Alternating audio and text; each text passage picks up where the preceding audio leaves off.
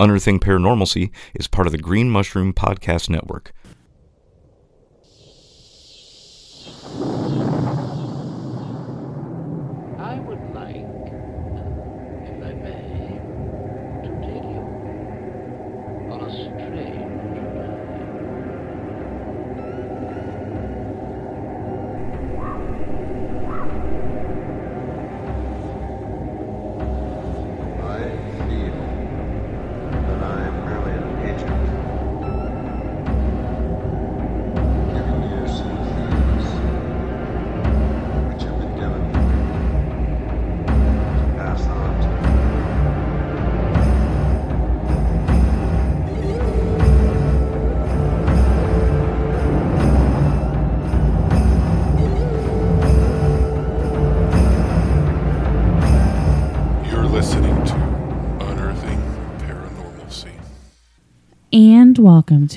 Episode of Unearthing Paranormalcy, the podcast that digs into the paranormal and tries to find normalcy in the topic.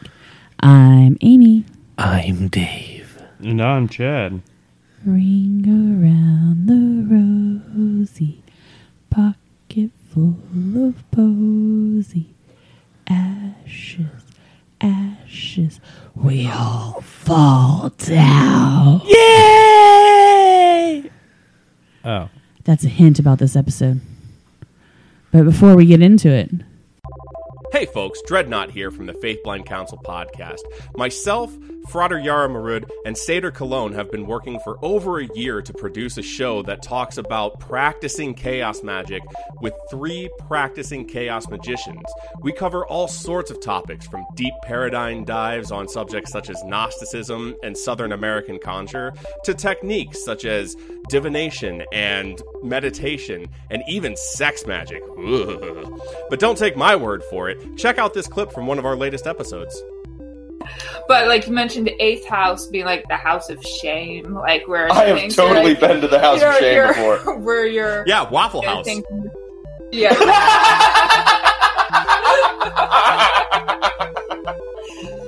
the, the only thing I have in my my eighth house is um my my moon sign. So what's Dumpster fire. What's Yes. interesting about there being kind of shame associated with your moon sign and your emotions is that your moon is in Virgo, right? Virgos Virgos are the like the sign that are the most critical of themselves. Like you it's very hard to hurt a Virgo's feelings because you will never say something meaner to a Virgo than a Virgo says to themselves when they're by themselves. For this and so much more discussion about magic in general, be sure to check out the Faith Blind Council podcast at faithblindpodcast.com. You can also find us on iTunes, Spotify, Stitcher, and pretty much wherever else you get your podcasts at. Thank you so much for checking out our show, and we hope to see you soon.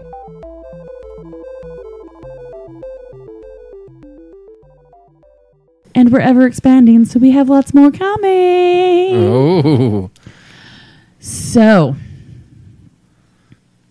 I got the idea for this show from another paranormal podcast that is more of a PG rated podcast. Yeah. And they were going to do this topic, but as they dug into it, they decided that some of the stuff they would cover was not PG 13. Oh, really? So I thought, well, then it's right up our alley. Yeah. So we're going to do some of the history and origins of some nursery rhymes and some songs we all remember from our childhood. Now, I will say I had another goose book that had some creepy ass pictures in it when I was growing up. Yeah. And some of those stories scared me as kid a kid. Like I couldn't even tell you which one what there was one about like a fox that was stealing chickens. And it was a scary one. The pictures in the picture the pictures in the book were scary and like the story itself was scary. Oh, yeah. If you look at a lot of those old books from the turn of the century, the artwork in them is just, it's so bizarre and like Uncanny Valley. yeah, this was very much like it was, you know, from the 80s. And it was very It's, artistically interpreted, I guess. it's almost like the, like with the illustrations, they're trying to pull off the 1930s Wizard of Oz, but wind up it winds up coming out as the 19 or late 1980s Yeah, Return to Oz, that's a creepy ass movie too. and it has that that one girl in it that was in The Craft. Yes. She needs to play the Joker sometime. You ever seen her smile? Yeah. Or Harley Quinn or something like that? She, oh, she'd be great for that part. What's her name? I cannot think of it right now. Oh. I can picture her. Yeah, I can too. Every time I think of the Return to Oz, though, I picture the Wheelers and then they yeah, creep me yeah. out. So let's dig in, shall we? As historians trace the origins of what is now known as Mother Goose nursery rhymes, they found that the nursery rhyme songs and stories had their origins in much older stories and rhymes. They were handed down orally from one generation to the next and changed vastly over the years. Some of these were written more for adults, and some of the tales were blended with other stories to form new ones, making it almost impossible to find what the original tales were. Mother Goose Nursery Rhymes come from two primary sources a book published in France in 1697 and a book published in England in about 1765. There's also a claim that an American woman was the real Mother Goose, and that her son in law published a book of her stories back in the early 1700s. This claim was, however, discredited. Charles Perrault published in 1697 a collection of eight fairy tales titled Historias au Cortes du Temps Passé avec des Moralettes, which translates as Tales of Long Ago with Morals. That one's easier to say. The stories were based on old folk tales that had a long oral tradition. Although Perrault added his own touches, the book contained an illustration of an old woman spinning and telling stories to three children. On a sign in the background, it was written, Contes de ma Mère l'Oye. Translation, Tales of My Mother the Goose.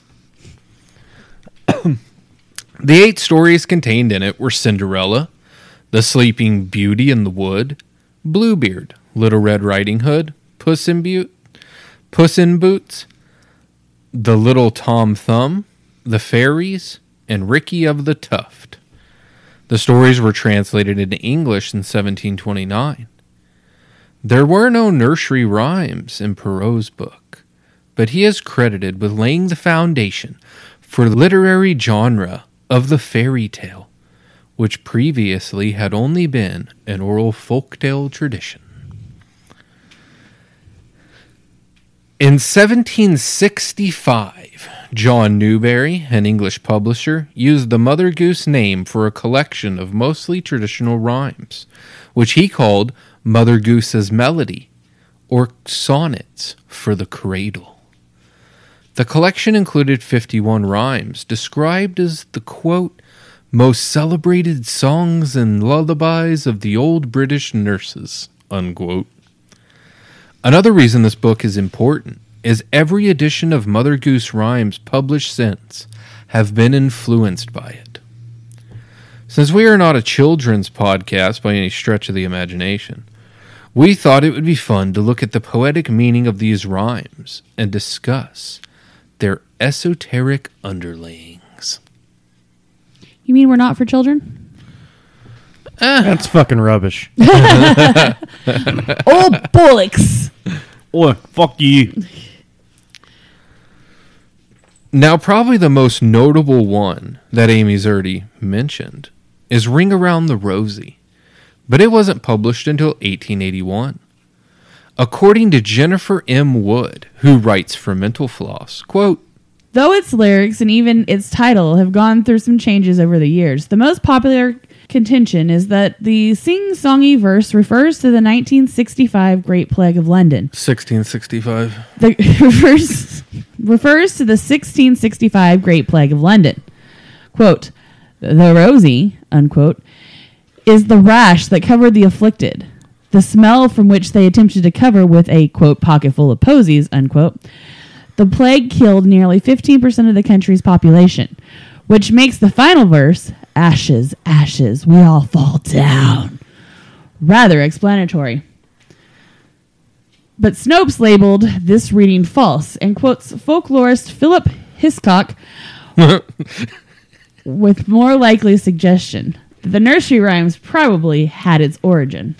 In the religious ban on dancing among many protest Protestants, Protestants. Protestants. that makes more sense. in the religious ban on dancing among many Protestants in the 19th century, in Britain as well as here in North America, adolescents found a way around the dancing ban with what was called in the United States the play party. Play parties consisted of ring games, which differed from square dancing only in their name and their lack of musical accompani- accompaniment. Yeah, I just can't say that word for some reason. Accompaniment. They were hugely popular, and younger children got into the act too. So Ring Around the Rosie is the f- the original Footloose? yeah, quite. I don't think that would be a very uh, fun soundtrack for a movie. Footloose, everybody got footloose. Just ring around the rosy. pocket full of posy, ashes, ashes. We all burn together. Oh wait, oh, wrong one. In the preface of the book, Mother Goose's Melodies, or Sonnets for the Cradle, written by a very great writer of very little books, quote, Much might be said in favor of this collection, but as we have no room for critical disquisitions, we shall only observe to our readers that the custom of singing these songs and lullabies to children is of great antiquity. It is even as old as the time of the ancient Druids. Caractacus, king of the Britons, was rocked in his cradle in the Isle of Mona, now called Anglansia, and tuned to sleep by some of these soporiferous sonnets. As the best things, however, may be made of an ill use of, so this kind of compositions has been employed in a satirical manner, of which we have a remarkable instance so far back as the reign of King Henry Fifth. When the great prince turned his arms against France, he composed the preceding march to lead his troops to battle. And this and this book actually has the sheet music for this march. Yes. All right, back to it. Well knowing that music had often the power of inspiring courage, especially in the minds of good men. Of this his enemies took advantage, and as our happy nation, even at the time, was never without a faction, some of the malcontents adopted the following words to the king's own march in order to ridicule his majesty, and to shew the folly and impossibility of his undertaking. Dun dun dun dun dun dun. no, not that one. There was an old woman tossed in a blanket, seventeen times as high as the moon. But there she was going, no mortal could tell, for under her arm she carried a broom. Old woman, old woman, old woman, said I, whither, ah, whither, ah, whither so high? To sweep the cobwebs from the sky, and I'll be with you by and by. Here the king is represented as an old woman engaged in a pursuit the most absurd and extravagant imaginable. But when he had routed the whole French army at the Battle of Agincourt, taking their king and flower of their nobility prisoners, and with the ten thousand men only made himself master of their kingdom, the very men who had ridiculed him before began to think nothing was too arduous for him to surmount. They therefore cancelled the former sonnet, which they were now ashamed of, and substituted this in its stead, which you will please to observe goes to the same tune. So vast in the prowess of Harry the Great, he'll pluck a hair from the pale faced moon, or a lion familiarly take by the tooth, and lead him about as you lead a baboon. All princes and potentates, all princes and potentates under the sun, through fear into corners and holes away run. While nor dangers nor dread his swift progress retards, for he deals about kingdoms as we do our cards. When this was shewn to his majesty, he smilingly said that folly always dealt in extravagancies, and that knaves sometimes put on the garb of fools to promote in that disguise of their own wicked design. Quote, the flattery in the last is more insulting than the impudence of the first, and to weak minds might do more mischief. But we have the old proverb in our favor. If we do not flatter ourselves, the flattery the flattery of others will never hurt us. Unquote. We cannot conclude without observing the great probability there is that the custom of making nonsense verses in our schools was borrowed from this practice among the old British nurses. They have indeed been always the first pr- preceptors of the youth of this kingdom, and from them the rudiments of taste and learning are naturally derived. Let none therefore speak irreverently of this ancient maternity as they may be considered as the great grandmothers of science and knowledge. Unquote. Now, out of all the nursery rhymes in this book, I've only heard a handful of them. Uh, the book is also accompanied by maxims, which are proverbs, uh, and the English type. They're the English name for proverbs. Uh, they also, some of them also include quotes from uh, notable British people. So let's dig into a few of these fairy tales, shall we? Or fairy tales or nursery rhymes. Let's do it. Let's do it. Sounds good to me. Jack and Jill went up a hill to catch a, to fetch a pail of water. Jack fell down and broke his crown, and Jill came tumbling after. According to Jennifer Wood, who wrote for Mental Floss, one of the most common theories surrounding this story's origin is that Francis Louis XVI and his wife Marie Antoinette, who were both found guilty of treason and subsequently beheaded, the only problem is that the events that occurred nearly 30 years after Jack and Jill was first written. The more likely possibility is that is an account of King Charles I attempt to reform taxes on liquid measures. When Parliament rejected his suggestion, he instead made sure that the volume was reduced one er, on half and quarter pints, known as Jack and Jill's, respectively. All right, it seems very fascinating to me that most of these rhymes have kind of uh, political underpinnings, you know. And when we look back at some of the mythology of the Celtic people, a lot of it was about using satire to as a form of magic in order to rout armies, in order to assert uh, uh, the power of the throne, Yeah. and various other things. Well, and also when you look at it, I mean, bring in the United States, you know, in the beginnings when slave slavery. I mean, that's what the slaves did a lot of too, is they would make up songs to pass along messages. Yeah. Yeah. And yeah. So there's a lot to it in that. Now we have Baa Baa Black Sheep. Bah. Have you any wool?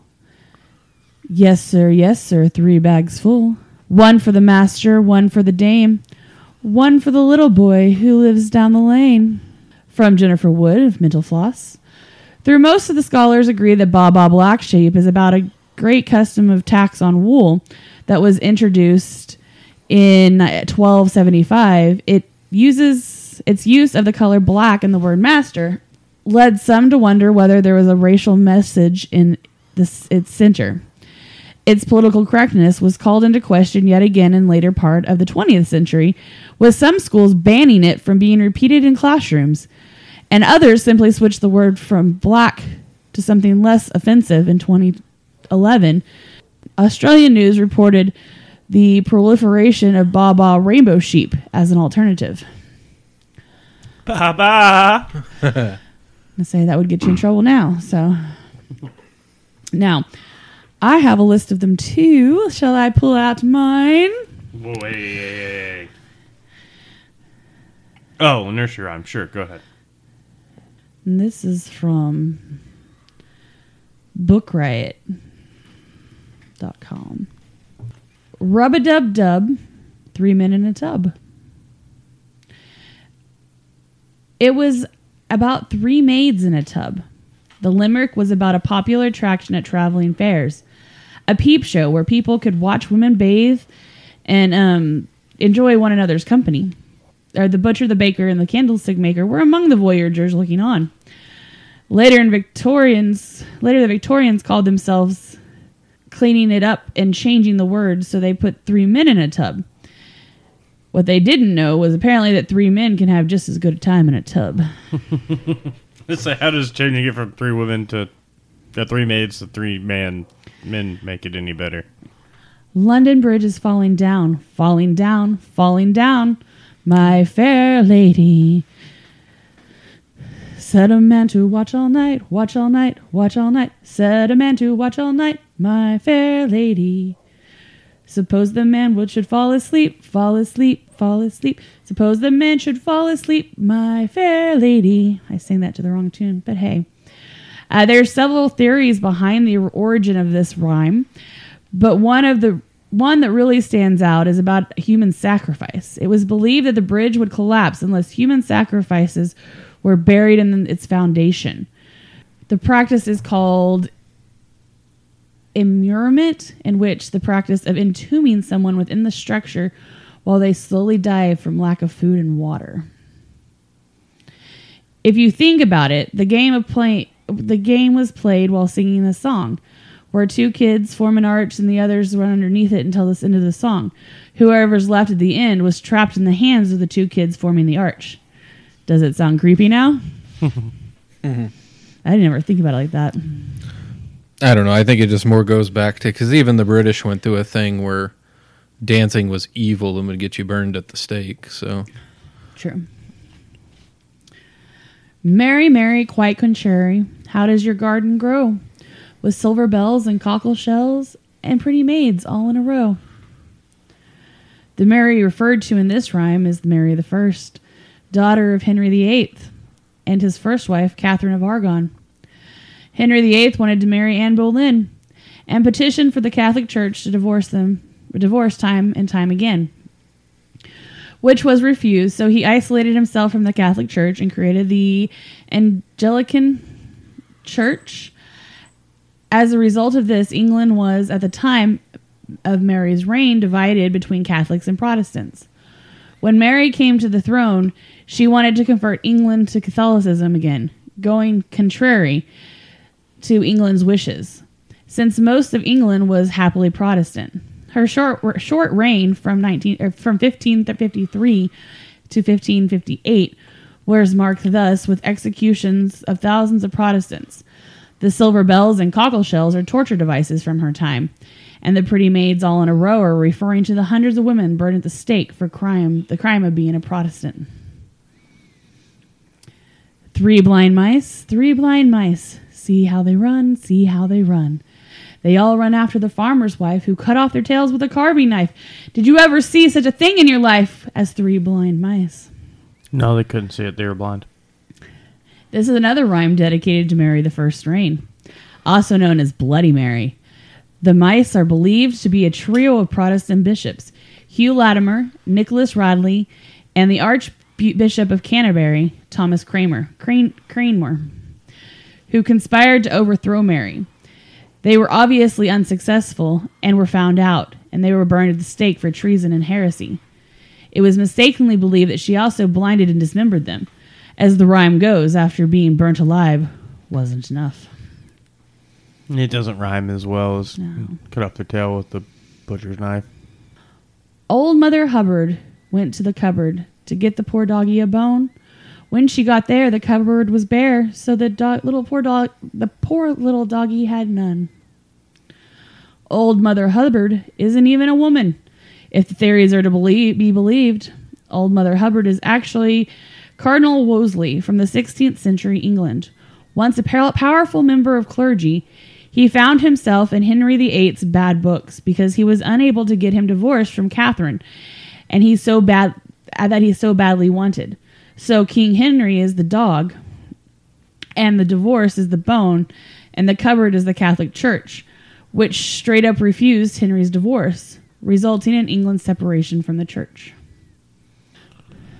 Here we go round the mulberry bush, the mulberry bush, the mulberry bush. Here we go round the mulberry bush so early in the morning. We all sang this as a kid in school, not really knowing who's going around the mulberry bush. Historian H.R.S. Duncan, who was also the warden of England's Wake- Wakefield prison, wrote that song's origin lies in the practice of female inmates singing this who were exer- exercising with their children around the mulberry tree. Georgie Porgy Puddin' eh, then Pie kissed the girls and made them cry. When the boys came out to play, Georgie Porgy ran away. Georgie Porgy refers to the English courtier George Villiers, Duke of Buckingham, who was rumored to be King James I's lover. While there's no proof of this relationship, it was evident that King James was very fond of Villiers, who was given a lot of money and titles. Villiers, good looking and very well documented, or er, Villiers' good looks are very well documented, though along with his love of women. It is said that Villiers earned the wrath of several husbands whose wives had sex or he had sex with, who did not always consent to it. We get the why girls cried when Georgie Porgy ran away, and why and why Georgie Porgy ran away when the boys came out to play. Eeny, meeny, miny, mo. Catch a tiger by his toe. If he hollers, let him go. Eeny, meeny, miny, mo. Surprise! It's racism. What? Some nursery rhymes have a racist origin, but remember, I remember chanting this rhyme a lot and felt a little bamboozled. Rather than helping kids decide who is it in a game of tag, this rhyme was originally about catching and enslaving people. The part of the rhyme that I remember was the tiger as the tiger and actually was actually a racial slur. It isn't the only nursery rhyme that contain, contained the Word. Ten Little Monkeys and Do Your Ears Hang Low were all staples used to mock black people. And the same applies to Jimmy Crack Corn, Camptown Races, and Oh Susanna.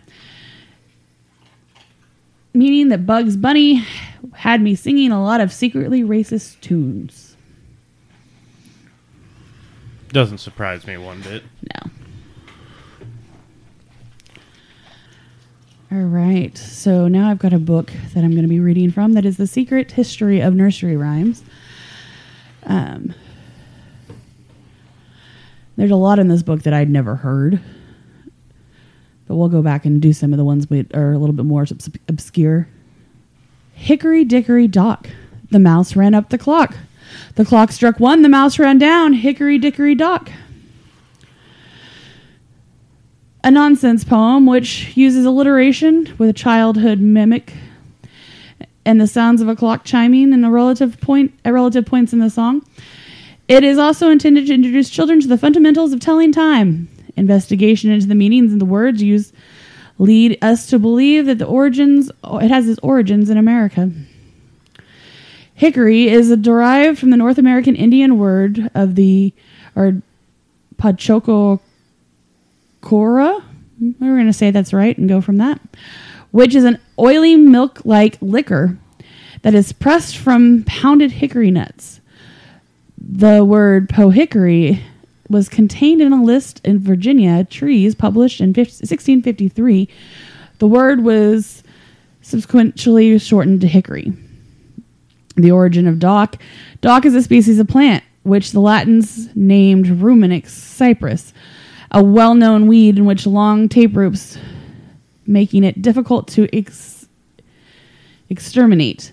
The dock plant has been used as an astringent or toxic or toxic, and many would have experiences of healing properties of the dock leaf after being stung by a stinging nettle. Now, this Hickory Dickory Dock, um, in the 1765 book, it was Dickory Dickory Dock.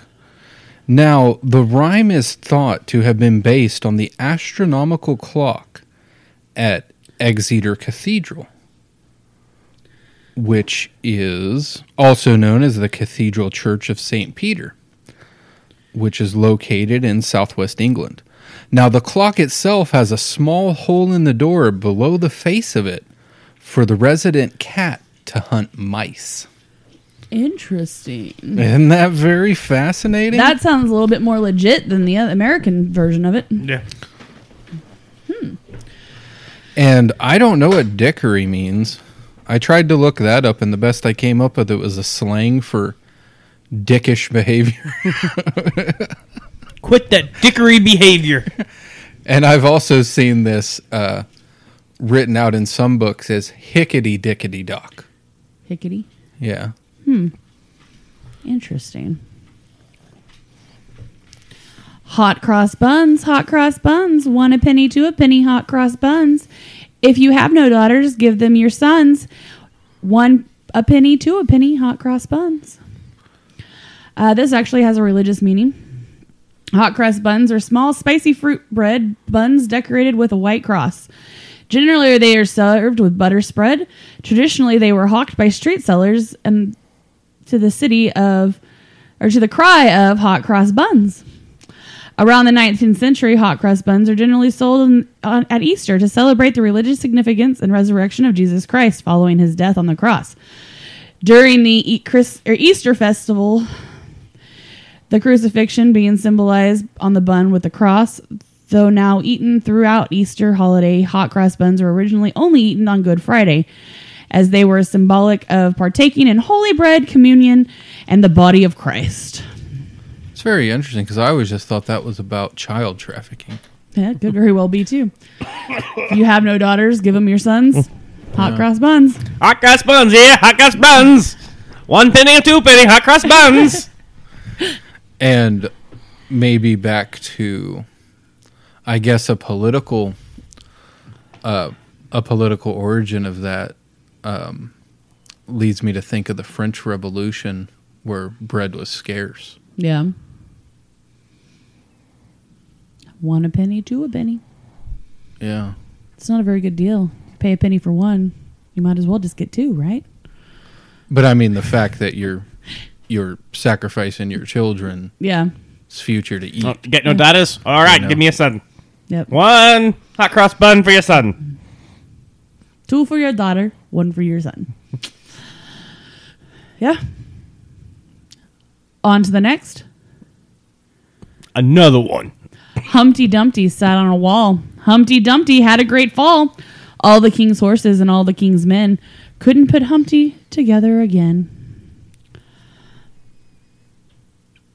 Thanks to childhood books, I only see Humpty Dumpty as a giant egg.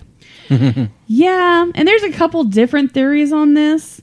Um, I've never seen a giant egg sit on a wall before, so. yes. Um, in on June fifteenth, sixteen forty-five, Saint Mary's Church was fortified, or fortified, and large cannons were placed on the roof, which was fired by one-eyed Jack Thompson. Uh, but he had terrible depth perception. He's like, I would really not. I would not let a one-eyed person shoot a cannon. I'm sorry. He's Well- aiming this thing it didn't turn out well. Uh, July 14th and 15th of 1648, the Royalist fort within the walls of St. Mary's Church is blown to pieces and their main cannon battery, Humpty Dumpty, is destroyed. Oh no August 28th, 1648, the Royalists lay down their arms and open the gates and to surrender to the parliamentar- parliamentarians. I said that wrong, but you'll go. We'll go from it. parliamentarians There we go. So basically, Humpty Dumpty was the cannon, and the cannon fell, and they weren't able to fix it, and so they lost. That's what you get for letting a one-eyed guy trying to And fire a cannon. All the king's horses and all the king's men had to surrender. Yep, Because they couldn't put them together again. Yep. I'm sorry, I'm still struck What's with the fact that they let a one-eyed guy in charge of their artillery. Now, I swear I'm hitting them. now, what else could it mean? I thought you said it had a couple of Oh, there was thoughts on it. uh, there was something about a king. Uh, it's actually not in this book. It was in something else I read. One of the kings, he was hurt in a battle, Mm. and they couldn't fix him, so that Humpty was the king. How do you? But- Oh yeah, Where does the arm go? I don't know. We haven't finished the song yet. the Yeah. arm bone's connected to the. yeah. Because I guess in the in the rhyme it doesn't say anything about the king trying to Yeah. fix any of that. Just leading all the people- king's horses and all the king's men. Yeah. Yeah. So that's pretty good theory on it as well. Yeah. Poetry is interesting like that. It could have like thousands of meanings depending if you look at it politically or historically or And then you talk to the poet, and they're like, "No, I was literally talking about an egg sitting on a wall." I mean, You're like, exactly. Like, I, honestly, I was eating lunch sitting on a wall, and my egg fell off and broke, like- and I couldn't. He's eat like, it. I, I wouldn't trust me. I rhymed men and again. So, I mean, I'm, I'm not exactly a great poet. I just wanted my hard-boiled egg, and it fell and busted, and I couldn't eat it again. So So many of the experiences we have in life are, uh, can lead to inspiration like that to write beautiful sonnets.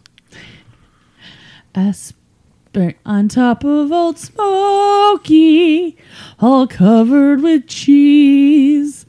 I lost my poor meatball when somebody sneezed. See, that was all about an unfortunate event at a buffet. that was What- pre sneeze guard. when, when was that? When was that written? I have no idea. we used to sing it all the time in elementary Yeah. school. Because I On top of wonder. spaghetti, by the way, I wonder if it might not Old Smoky. Oh. oh, you know. it might tie into uh, like the Spanish flu. Well, because And there's, World I mean, War it's One. it's a it's a satire of another song. It's on it's a Yeah. satire of on top of Old Smoky.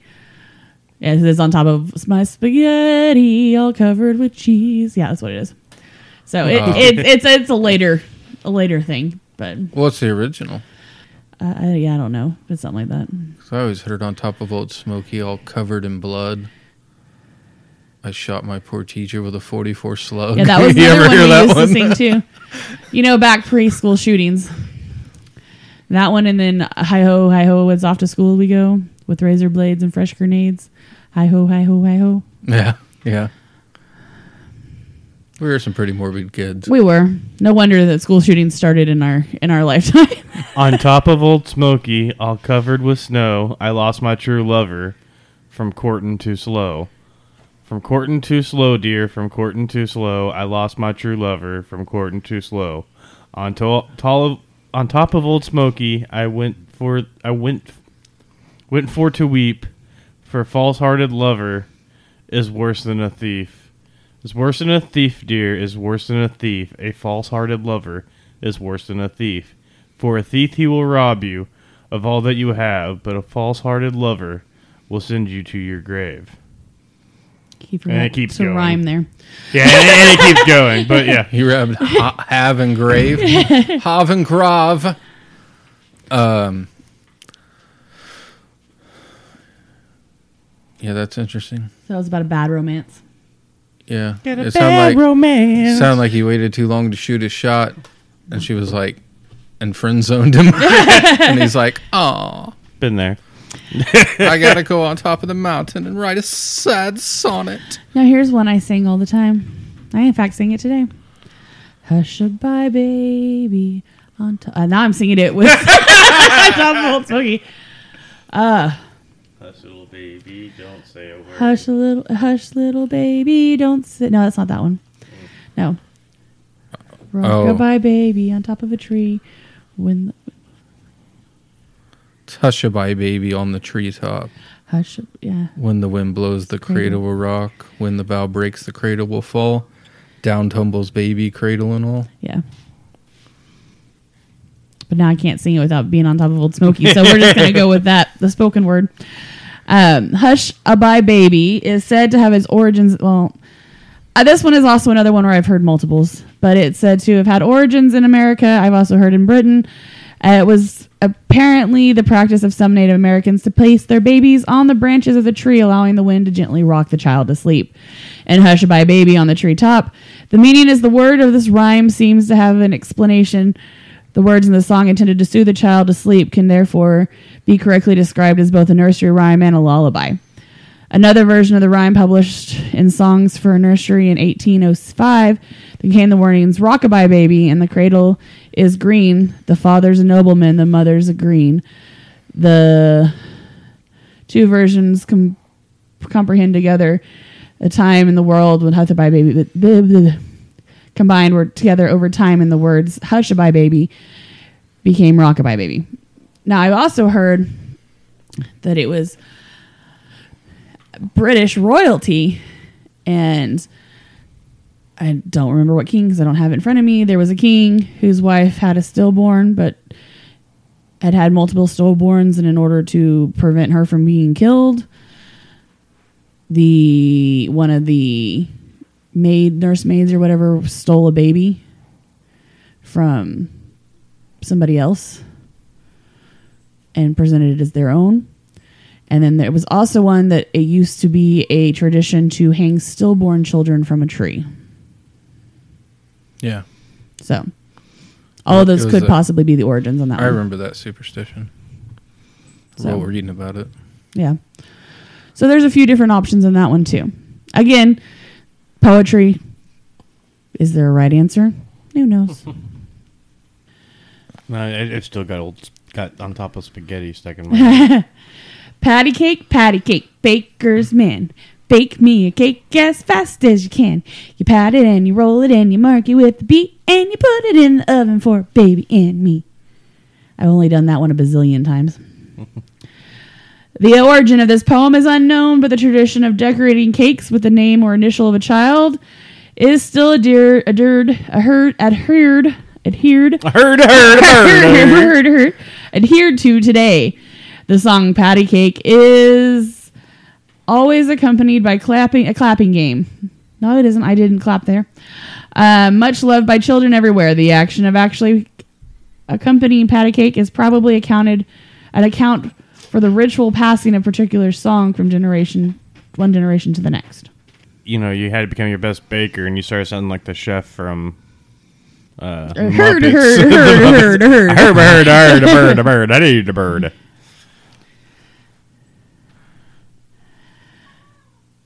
Peas pudding hot, peas pudding cold, peas pudding in a pot, nine days old. Some like it hot, some like it cold, some like it in a pot, nine days old. I threw this one in here because it sounds disgusting. I've never heard that one before. The peas pudding hot refers to, in the words of the poet, refer to refer refer, refer, She's back to it.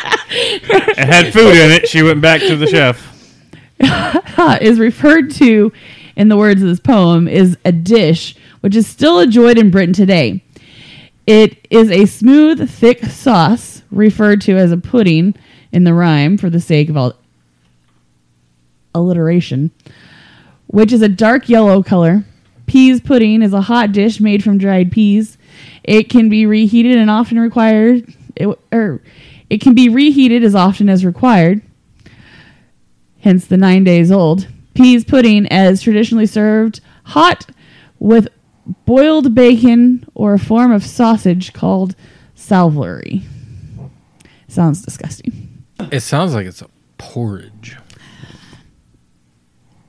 The dark yellow color and the fact that it's peas immediately turned me off. It's like instead of oatmeal, it's pea meal. yeah, sounds gross. I can imagine the texture and the color would just cause me to just vomit before it even hit my mouth. You know, there was a time when only certain foods were available certain time of the year. Mm-hmm. And you had to do what you had to do. Yeah. People got to eat. Yeah. The British eat a lot of things that I wouldn't eat. That's just because that's how I was raised. And I'm sure we eat a lot of stuff they wouldn't, Oh yeah, we do. especially in the South. Like Yeah. pig's feet. I don't eat pig Frog feet. legs, I don't eat frog legs. gator. I don't eat gator. You don't even eat fish. Nope. I'm a weird one. But you put any kind of You vegetable like what you like. or fruit in front of me, and I'll eat it. Other than peas, I don't. I Like was gonna peas. say, except for you just talked about how you I wouldn't. don't eat like peas or lima beans. Those are the only two that I won't eat. I'll eat anything else. I'm not a fan of lima beans. And that just comes from childhood trauma where I was forced to eat them all before I could get up. rain, rain, go away, come again another day. Little Johnny wants to play. Rain, rain, go to Spain. Never show your face again. I Have not heard it that way. The origin to the word rain, rain, go away are said to date back to the reign of Queen Elizabeth I, one of the English Tudor monarchs. During the period of England's history where the constant rivalry between Spain and England accumulating in the, lar- in in the launch of the Spanish Armada in 1588. The Spanish Armada, led by Duke of Medina Sidonia, consisted of 130 Spanish galleons and ships, which were sent to invade England. The English fleet, under the Admiral Lord Howard, totaled 34 small navy vessels and 163 armed merchant ships, but they defeated the Great Spanish Armada. Only 65 Spanish Spanish galleons and just a thousand, 10,000 men returned to Spain. The attempt failed not only because of the swift nature of the small English ships, but also the stormy weather which scattered the Armada fleet. Hence the origin of Rain, Rain, Go Away. There is um, a poem dedicated to one of, I can't remember which pagan deity it is, where they let loose the thunderstorm. It's part of the Canterbury Tales, I think. Hmm. Um, but a lot of these Spanish wound up washing up on the shores of Ireland. And they didn't know the language. And they wound up assimilating with the people and um, marrying them and having children with them. And it's one of the origins of how you hear like Black Irish. Yeah. that that is one of the things it can mean part spanish part irish. But it could also mean part norse and part gaelic you know the Yeah. norse gaels. Or part dutch.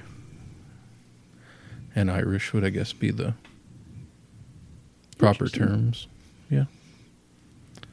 Spanish armada is pretty cool that whole history of that time the late 1500s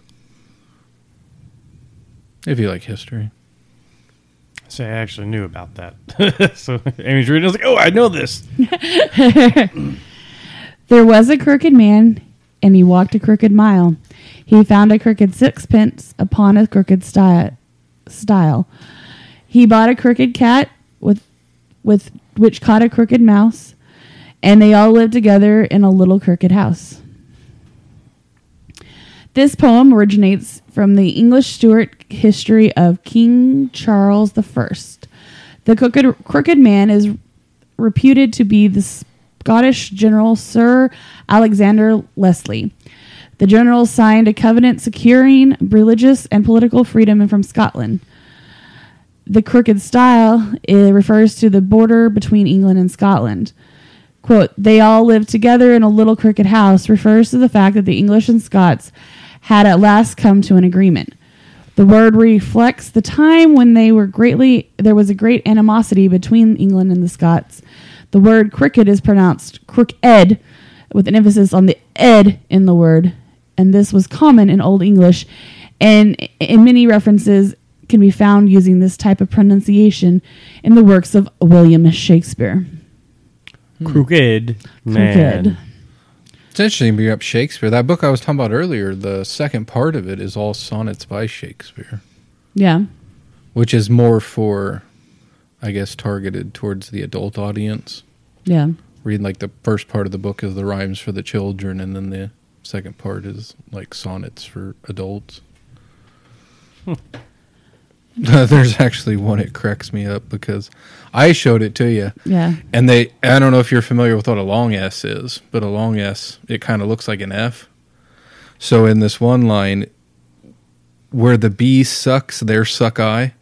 It actually looks like where the bee fucks, their fuck I. the long S is a funny little part of history and uh, and literature. There was an old woman who lived in a shoe. She had so many children she didn't know what to do.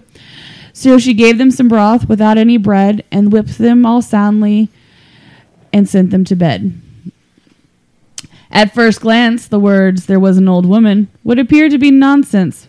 But the fact is, it is believed to have origins in English history. There were two choices of origin.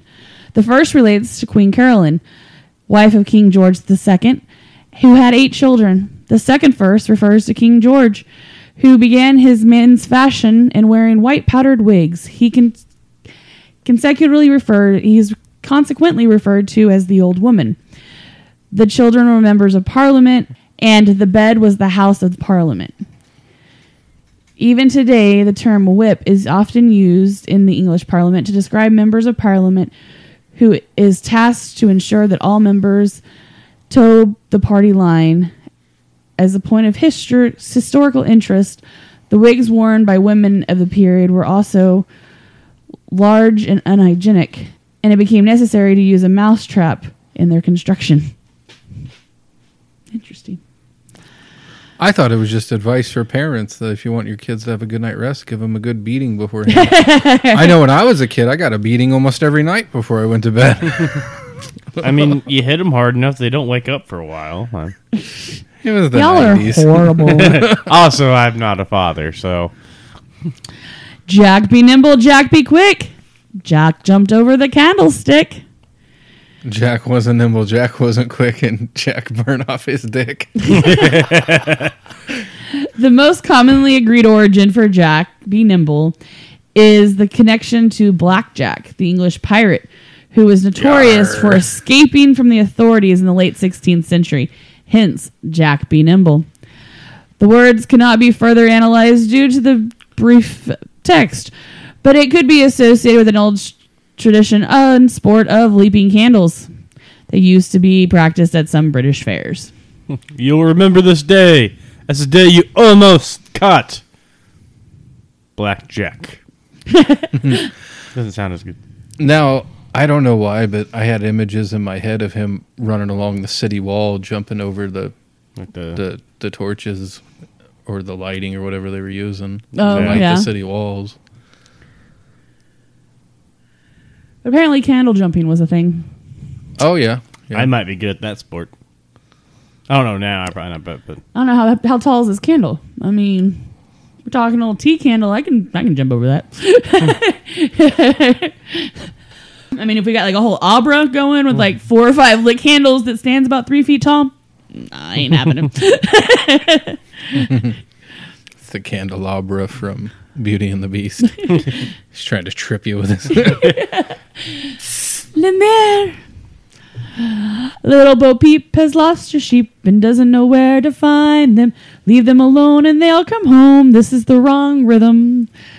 Uh, but anyway, bring their tails, eh, bringing their tails behind them. Little Bo Peep fell as- fast asleep and dreamt that she heard them bleeding, bleating, not bleeding. well, I mean, they would have been. But when she awoke, she found it found it a joke, for they were still all fleeting. Then up she took her little crook, determined to find them. She found them indeed, but that made her heart bleed, for they had left, left their tails behind them. If it happens one day, Bo Peep did stray into a meadow hard by. There she spied their tails side by side, all hung in a tree to dry. Now that is one that oh, there's more to it.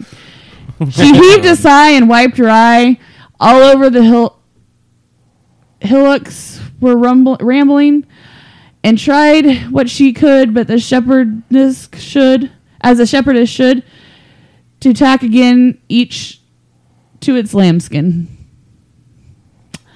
So I only knew the first part of this one. I had never heard the whole kit and caboodle. Uh, the rhyme is build your picture of a young sheep or shepherdess, and the advice given to her by someone more experienced. Uh, basically, what happens is there was a there's a fly that will lay its eggs by the sheep's bottom, and maggots will eat the flesh. So farmers remove the sheep's tails.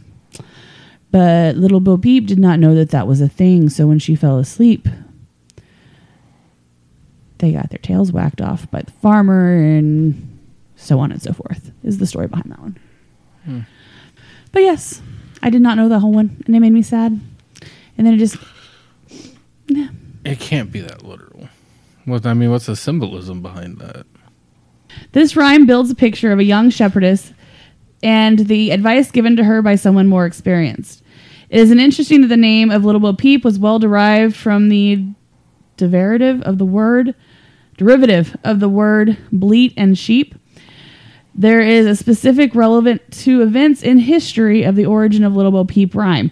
Until fields were enclosed with fences and hedges, people used common land to graze livestock. Children often were given the job to ensure that the animals did not wander off, hence the nursery rhymes such as Little Bo Peep and Little Boy Blue. The moral of Little Bo Peep is one that must be taken responsibly of falling asleep or face the consequences. Lamb's tails were often removed to prevent fly strike, a fly that would lay eggs close to the sheep's bottom. The maggots then eat the flesh. The removal of the tails obviously took place whilst Bo Peep was asleep, or possibly over time they fell off with a ligature. Ligature. Clearly, on seeing the sheep without her tails, she was dismayed and thought she would get into trouble. Therefore, tried to reunite the sheep with their tails by trying to find them. The word Little Bo Peep is quite interesting as it contains the words that are often forgotten part of in English language. Words such as es- espied, hillocks, and lambskin. All can be found in the story of Little Bo Peep. So, what I said. It sounds more of like a nursery rhyme they would tell people. It was just a more like Yeah. a don't fall asleep on your job kind of thing. And uh, little Jack Horner sat in the corner eating his Christmas pie. He put his thumb in and pulled out a plum and said, What a good boy am I. never heard that one before. You've never heard that one? No. Have you heard that one? Oh yeah, Eh. oh yeah.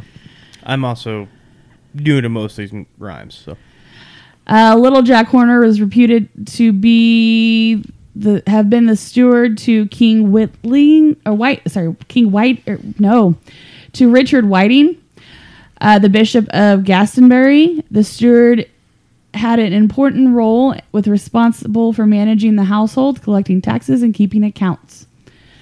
Glastonbury was the largest and wealthiest abbey in England, and the Benedict monastery owned extensive land and manors in the country of Somerset.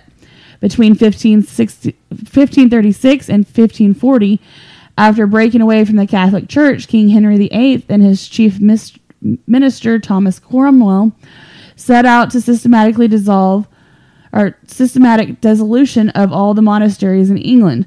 The reason for this was to loot the monasteries of their gold and silver and seized the monastery or uh, the monasteric land. By 1538, Glastonbury was the only religious house left in Somerset, and it was only a matter of time before Glastonbury Abbey was also seized. It is rumored that the bishop tried to bribe the king. He sent his steward Jack Horner with a gift of 12 title deeds and of various English manor estates. The deeds were said to have been created in pie, variables often hidden bizarre fashion thought to thwart thieves. Little Jack Horner realized the bribe would do no good, and he he was said to have stolen the deeds to the manor um, for himself. Now that makes sense. Yeah. Oh, what a good boy am I? You are. You know, it's wait. it is also the Catholic Church, and little boy in the corner, and he sticks his thumb in, and oh, what a good boy am I? oh, I tease, I tease. Little Miss Muffet sat on her tuffet, eating her curds and whey. Along came a spider who sat down beside her and frightened Miss Muffet away. One theory is that little Miss Muffet was a small girl whose name was Patience Muffet. Her stepfather, Dr. Muffet, was a famous entomologist who wrote the first scientific catalog of British insects. Whilst eating her breakfast of curds and whey, little Miss Muffet was frightened by one of the spiders and ran away. This particular nursery rhyme of Little Miss Muffet reputedly dates back to the 16th century and indicated as indicated by the Brit- the birth date of Dr. Muffet. Another theory is that the staunch Roman Catholic Queen Mary of Scots was the Little Miss Muffet, referring to the rhyme in the Scottish religious former John Knox was the spider who frightened her away. Mary, Queen of Scots, eventually fled Scotland due to the hatred of the religious reformers and is reputed to have said, I'll fear the prayers of John Knox more than all the assembled armies of Europe. And I always just thought it was a little girl that had a mushroom hat on. Nope. It's always how it's depicted. Yeah. I only know the dirty version of that. I don't know a dirty version of that.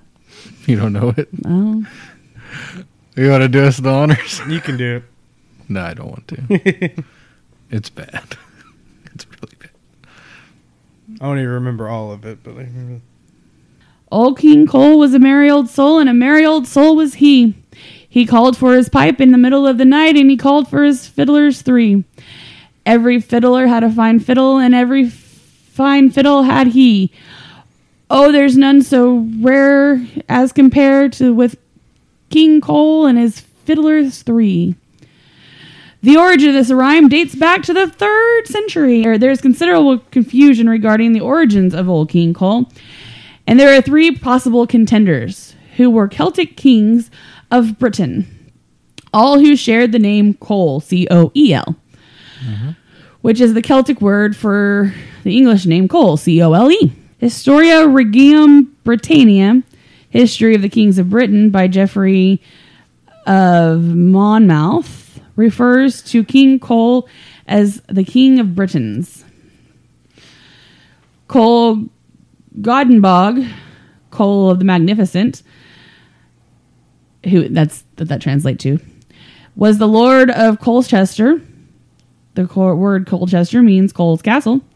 The Romans had conquered Britain during this period, and Cole God he Goddybog was a decurion meaning member of the municipal senate in ancient Rome who ran the local government. Uh, da, da, da, Cole Hin, Cole the Old, called Cole the Old due to his longevity, was also Lord of Clockenstyre or Clockenster of Decurton. This was the time of the decline of the Roman Empire. And then Saint Sertu El Cole, the son of Colhin, uh, appears to have been made saint because he upheld the old Christian ways against the pagan invaders. He used Saxon mercenaries to help with the quest. He was named in the Historia Regium Britannia as attempting to or attending the coronation of King Arthur, who became the one king of the Britons. So one of those three could be the old King Cole. Britain? Where's Britain? You're Yeah, in and, it. and all those old tales that there's always a lot of images of threes and the triad and Yeah. This magic number. I want to say there's a coal in the Mabinogion. Hmm. It's probably called the Magnificent. Now, one of the ones I stumbled upon in this book is one that we used in the Black Eyed Children episode, which they were said to sing. and that is Alexander's song, which goes There was a man from Thessaly, and he was wondrous wise. He jumped into a quickset hedge and scratched out both his eyes. And when he saw his eyes were out, with all his might and main, he jumped into another hedge and scratched them out again. You remember this one? I don't know what could that mean. He didn't want to see it, so he kept scratching out his eyes. Well, how do you see that he didn't scratch out his eyes when he couldn't see? Maybe they healed. Now I think Thessaly um, is a place in Greece, and in the Homer's Odyssey it was Aeolia, A E O L I A. Hey, Hordio.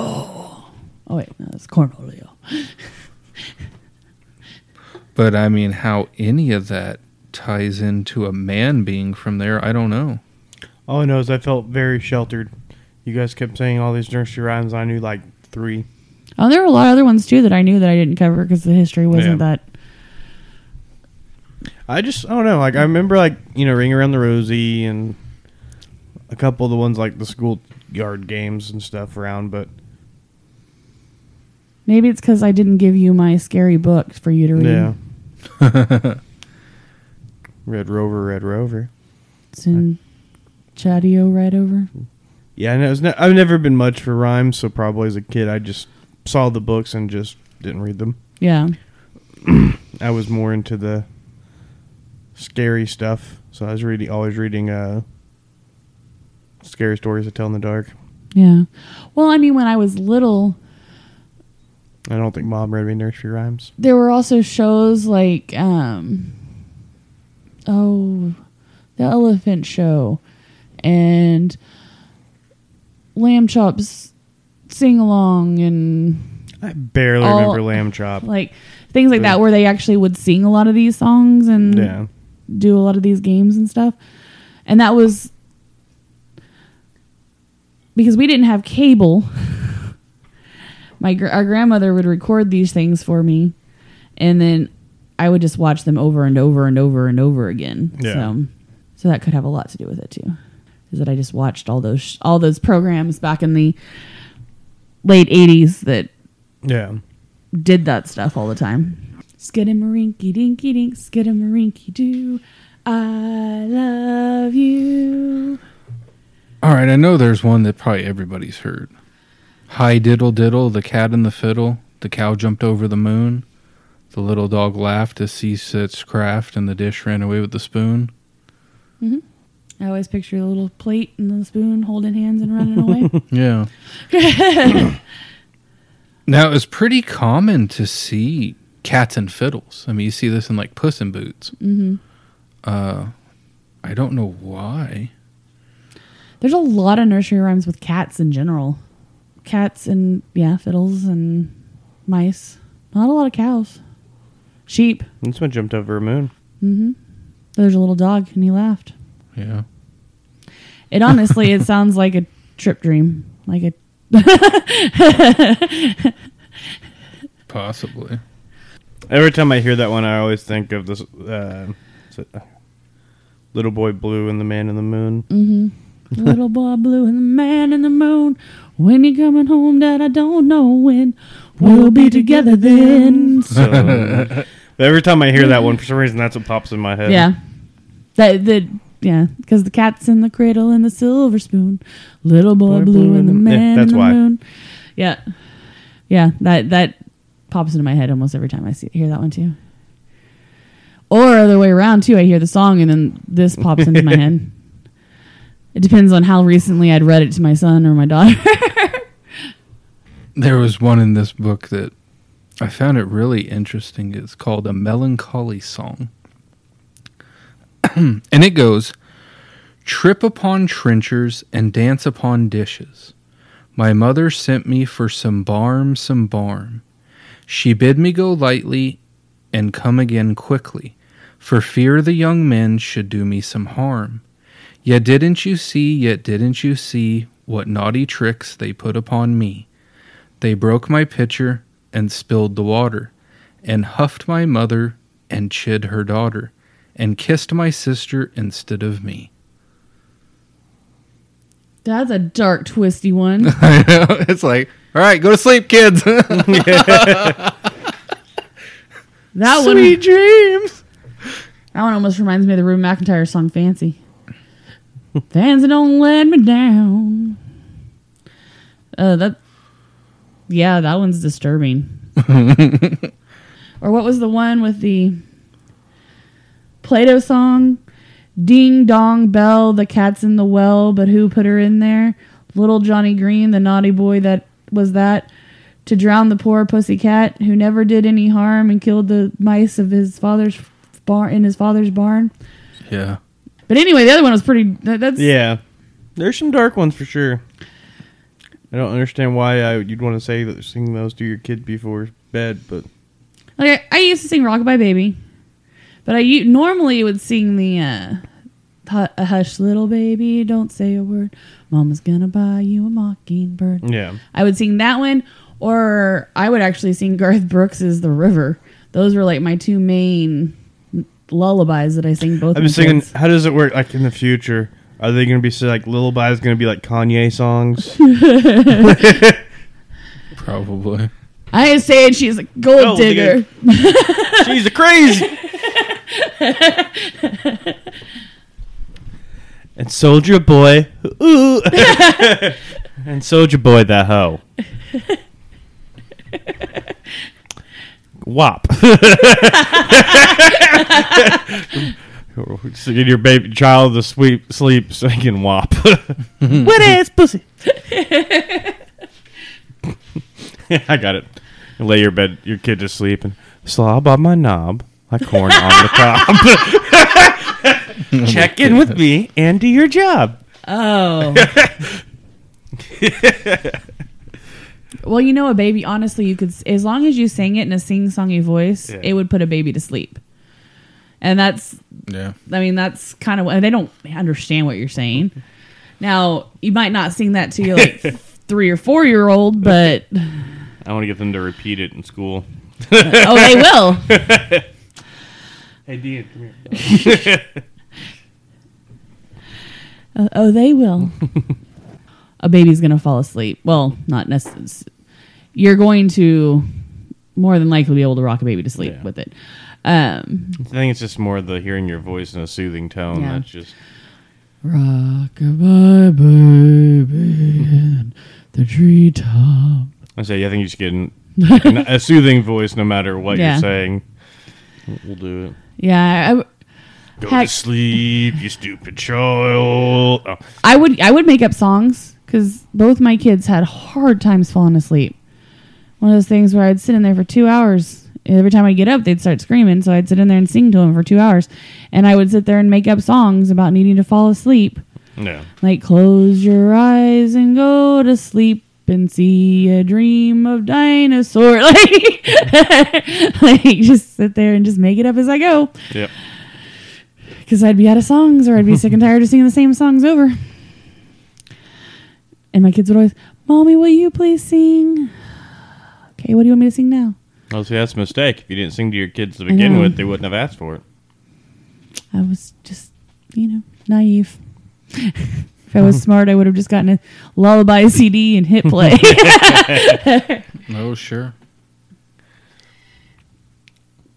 I just put a TV in their room and let them fall asleep watching Sesame Street or something. I did eventually get the Calm app that has nighttime or sleep stories. Yeah. And Dean's favorite was actually um, uh, the Three Little Pigs, read by Uh, Nick Ron, Offerman? Yeah, Nick Offerman. Yeah. But Ron Swanson, it's great. yeah, but those are nursery rhymes. Their origins. Some are dark and twisty. Some are just interesting and historical. yeah. Some of them we don't really know. They could be anything. Yeah, and if you have a a take on them, uh, an opinion on them, you know, send us an email, reach out to us on Discord or something. Yeah. If you got one that we didn't cover that you think it, they creeped you out as a child, send it in. We'll have we'll record it in a creepy voice and play it and repeat It's the whole episode of just that same song, just with echo and reverb. And, Well, I think that's going to do it for this episode. Um, be sure to go and check out all our Green Mushroom Podcast Network shows. We've got XV Planets, Primordia, Smuts Up, Lux Occult, Ad Hoc, His- Ad Hoc History, Administrism, and Faith Blind Council. Also, don't forget our brothers over there at Grognostics and Web Weird Web Radio. And we also have our Parabox Monthly. I'm wearing my new shirt today. It is the Philadelphia experiment, which tied us in perfectly with Armand talks about it. Um, I'm pretty sure to go to the link in the description of this show. It's also on our website. Use promo code paranormalcy at checkout and get 10% off your order. Um, also, remember that our 200th episode is coming soon. Go find our bracket. It's going to be on our it's on our Discord, our Facebook, our Instagram, and I'm going to try to put it on our website. Uh, you can download it, fill it out, and then email it back to us. We will not look at them until after we've done the show um, because we do just kind of roll with it when we're doing it. We don't have pre picked winners or anything, so we don't want to be influenced by anybody. Um, and whoever has the closest bracket is going to win some merchandise. And depending on how many we have sent in, um, multiple people may win some stuff. We might tear it out a little bit. We'll just see Yeah. how many we get. Um, but the bracket's up. Go find it and send it to us. We're ready for it. I haven't typed everything out for uh, the 200th episode yet, but I've already got some stuff going for it that I'm. Awesome possum. I'm excited about the 200. I need to get cookies. I don't know if we got enough time. I'm sure I got enough time. We had the cutest cookies for our 100th episode. So, Yeah. And they were really good. Man, we have months. Well, I think that's going to do it for this episode. So until next time. Keep digging.